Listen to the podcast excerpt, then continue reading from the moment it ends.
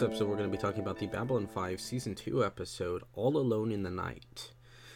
So, this episode, it's really weird to talk about because its main plot thread is very generic. It's. It, it is very much standard alien kidnaps good guy and experiments on him blah blah blah rescue the end it's run of the mill cliche but the weird thing is is that the b plot the uh, entire Delenn and Grey Council situation is fascinating and is perhaps the best bit of the episode. And then the stuff in the A plot that is beyond the standard cliche bits are really good, especially all the foreshadowing and setup for the future, especially in relation to uh, Sheridan's uh, situation and when it comes to Kosh. Um, I'll start out with the Grey Council bit because that's what I mostly want to talk about. Um, so Delenn uh, is called to the Grey Council because they need to address the situation in regards to her change. She is now half human, half Minbari, and I've liked that we have been slowly addressing that as time has went on, and now finally shit has hit the fan. She has to approach the Grey Council, and the Grey Council casts her out. She is stripped of the rank of Satai. She's stripped of the rank of uh, being a member of the the Nine, member of the uh, religious part of the Grey Council, and she has been replaced. And the worst bit of it is, is that her replacement is Neroon, who you may remember back from season one. As I said, he would be a reoccurring character. And the Grey Council is now unbalanced. The Grey Council was created by Valen to be three, three, and three. You know, uh, three worker, three warrior, three religious. The nine. And then you have a speaker who stands and deliberates, but stays out of uh, decision making. And this is the problem. Now, D- uh, used to be an honored member of the Grey Council. She was the student of Dukhat, and uh, now she is nothing. They have decided to let her remain the ambassador to Babylon 5 as a almost a punishment. This is a uh, sign of where she is now. She's an outcast an outcast of her own people, an outcast of the humans. She's seen as a freak by both parties. She's nothing. She changed to fulfill a prophecy that she believed in and still believes in, but the Grey Council couldn't give two shits. Um, they they have grown weary and tired of prophecies, and they they want to hide themselves away. And she implores them: do not let the mistakes of our past, the uh, the divide that is slowly growing between us, you know, grow wider. Do not let your distrust of other races continue, but they do. And she is representative of a new form of trust between the other races and the Minbari. And they can't have that, especially because now that the warrior has the majority vote, they now have four members on the Grey Council. The warrior caste was never told what happened during the Battle of the Line, why they surrendered, that Sinclair uh, really holds the uh, hold held the soul of a Minbari, that Minbari souls are being reborn in human bodies. They and they couldn't care less. As far as they were concerned, they were fighting a war, a war that they should have won by all rights. They were fighting a holy war. Were, that's what they were chosen to do and he even talked and he even says you keep claiming that the prophecy says that there will be another great war. Then what better than to have a great council led by the warrior caste? It is we who uh, fight and die and bleed for your peace. And so they feel entitled. And the Minbari be are as as I mentioned they are hypocritical in the fact that they pretend to not be a divided race but they are incredibly divided in many ways. And this only perpetuates the problem. They are so divided now. The warrior caste has a majority vote. Delenn has been cast out. The prophecy of bringing the humans and the Minbari together as one to unite in this great war against the shadows the oncoming darkness uh, is seen as unnecessary, seen as superfluous, seen as hocus pocus. It doesn't matter to them anymore.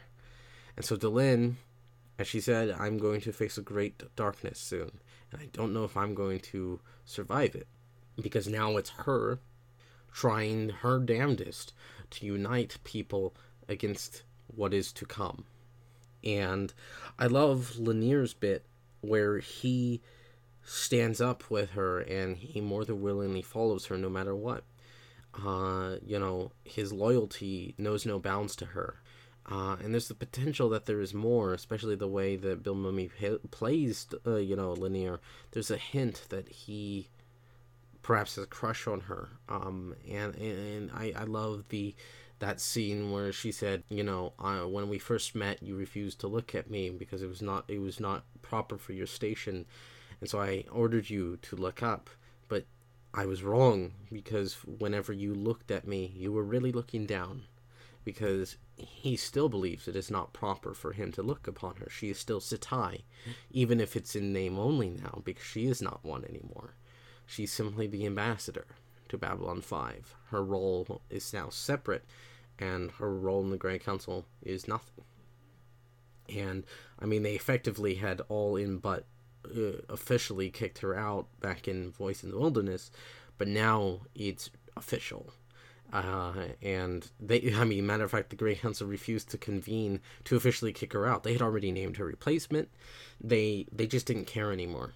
They stopped caring about her because she disobeyed them they forbade her from uh, from uh, using the chrysalis, and she went ahead and did it anyway They fulfilled the prophecy that she knew had to come, the prophecy from Valen, and this this fulfilling this prophecy has made her um, an outcast of her own people.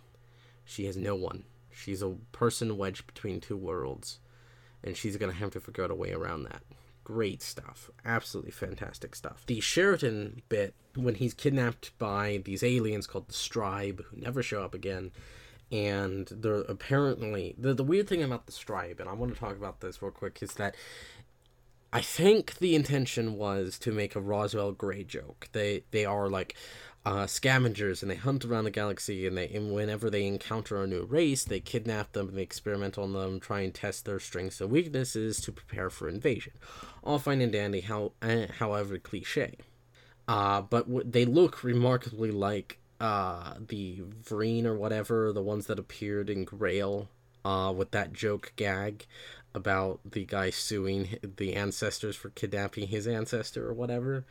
Um, and it just doesn't work for the Streib because like first of all the costume just looks cheap. Looks like it was just a thrown together from like generic uh you know alien designs.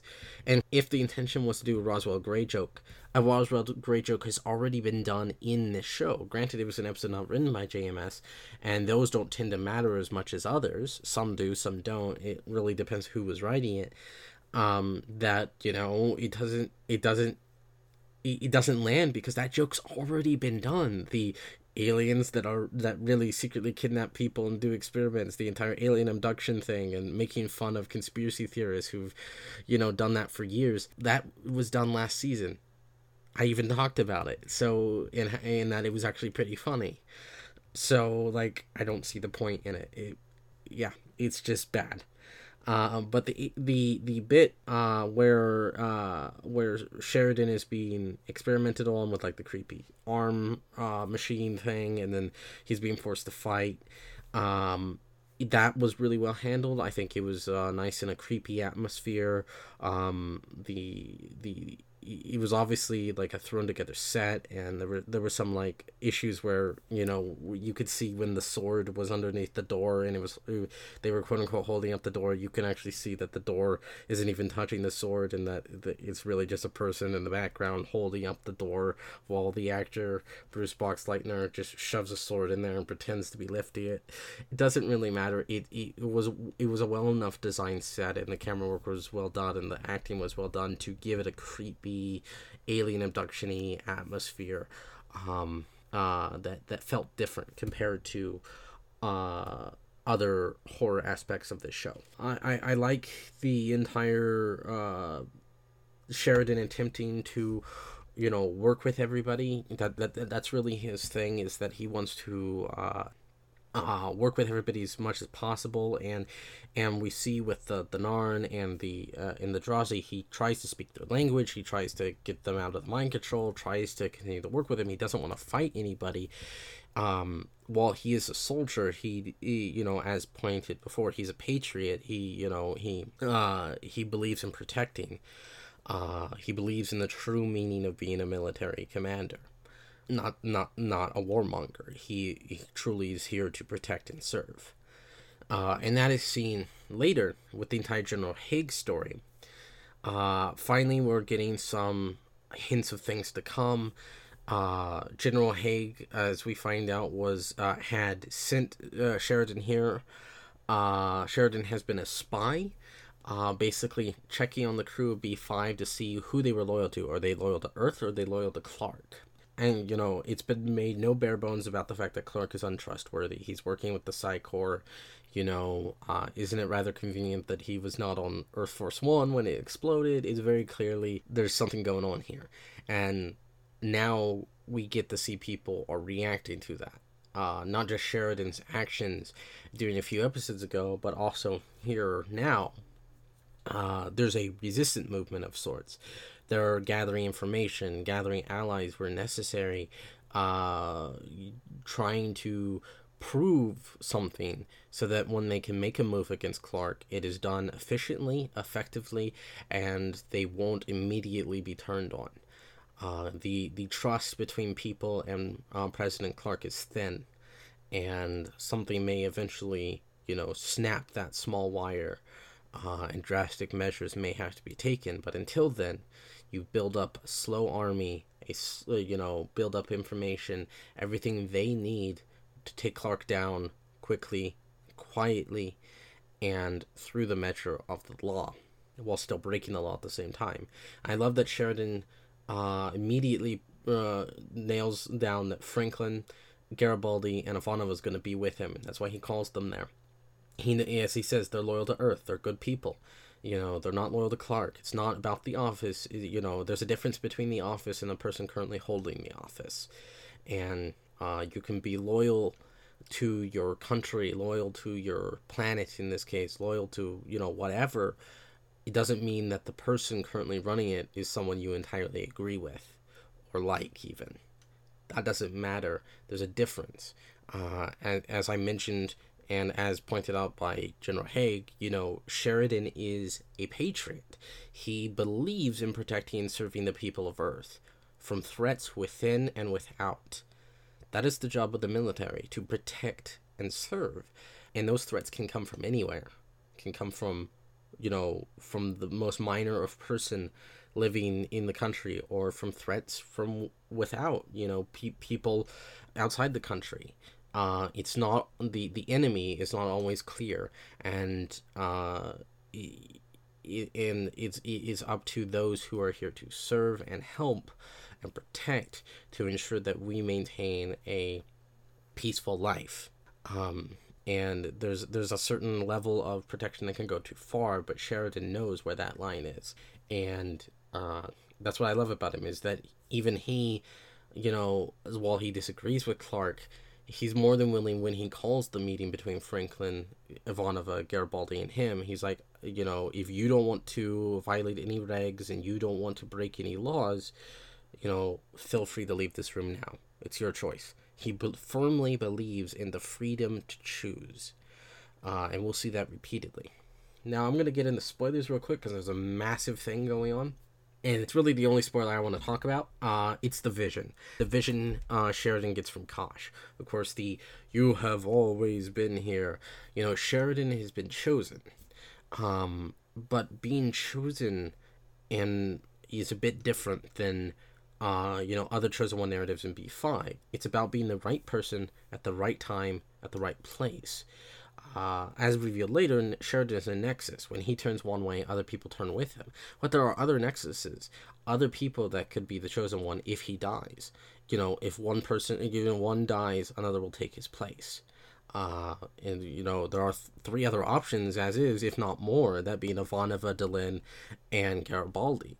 Um, and the vision he gets is Ivanova with a crow on her shoulder, going shh and uh, and saying, "Do you know who I am?" This, of course, is um, indicative of the fact that she is hiding a secret. This secret is the knowledge of the fact that she is a telepath, a latent telepath, and she's been hiding it from everybody and hiding it from Psi Corps. And then Garibaldi says, "The man in between is searching for you." This, of course, is Jeff, or the Hand of the Shadows, because uh, there is an equal and opposite of Sheridan because Ivanova appears again in a veil and says, You are the hand. Uh, Sheridan has been chosen to become the hand of the Vorlons. Uh, and he's a very action oriented person, as it is in this episode. He felt penned in uh, and restrained and cooped up in the stations where he requested this mission just so that he could do something, something different. Uh, you know, relive his glory days, be be the action hero basically. And his equal and opposite, the hand of the shadows is Jeff, who's an older man, a man who doesn't uh, go and deal with situations the way he does, isn't action oriented. Now, normally you would think, in a normal show, you would think that the hand would be Morden. Uh, but I like how JMS actually subverts that by making the hand the equal and opposite, literally taking the opposite, not just meaning alignment as in morality, but meaning quite literally the opposite of Sheridan. So Morden is the face of the shadows, while the true hand of the shadows is Jeff, who we'll meet later. Um, and the entire him getting closer with Kosh is going to be picked up on later in, in later episodes, and it's really well handled. It's a nice mystery to keep the rather cliche uh, alien abduction plot rather interesting and keep us tuning in. Uh, so I'll see you next time for Acts of Sacrifice, which is a wonderful episode, uh, both in uh, in comedic sense as well as a deeply tragic story as well. So I'll see you next time. Bye.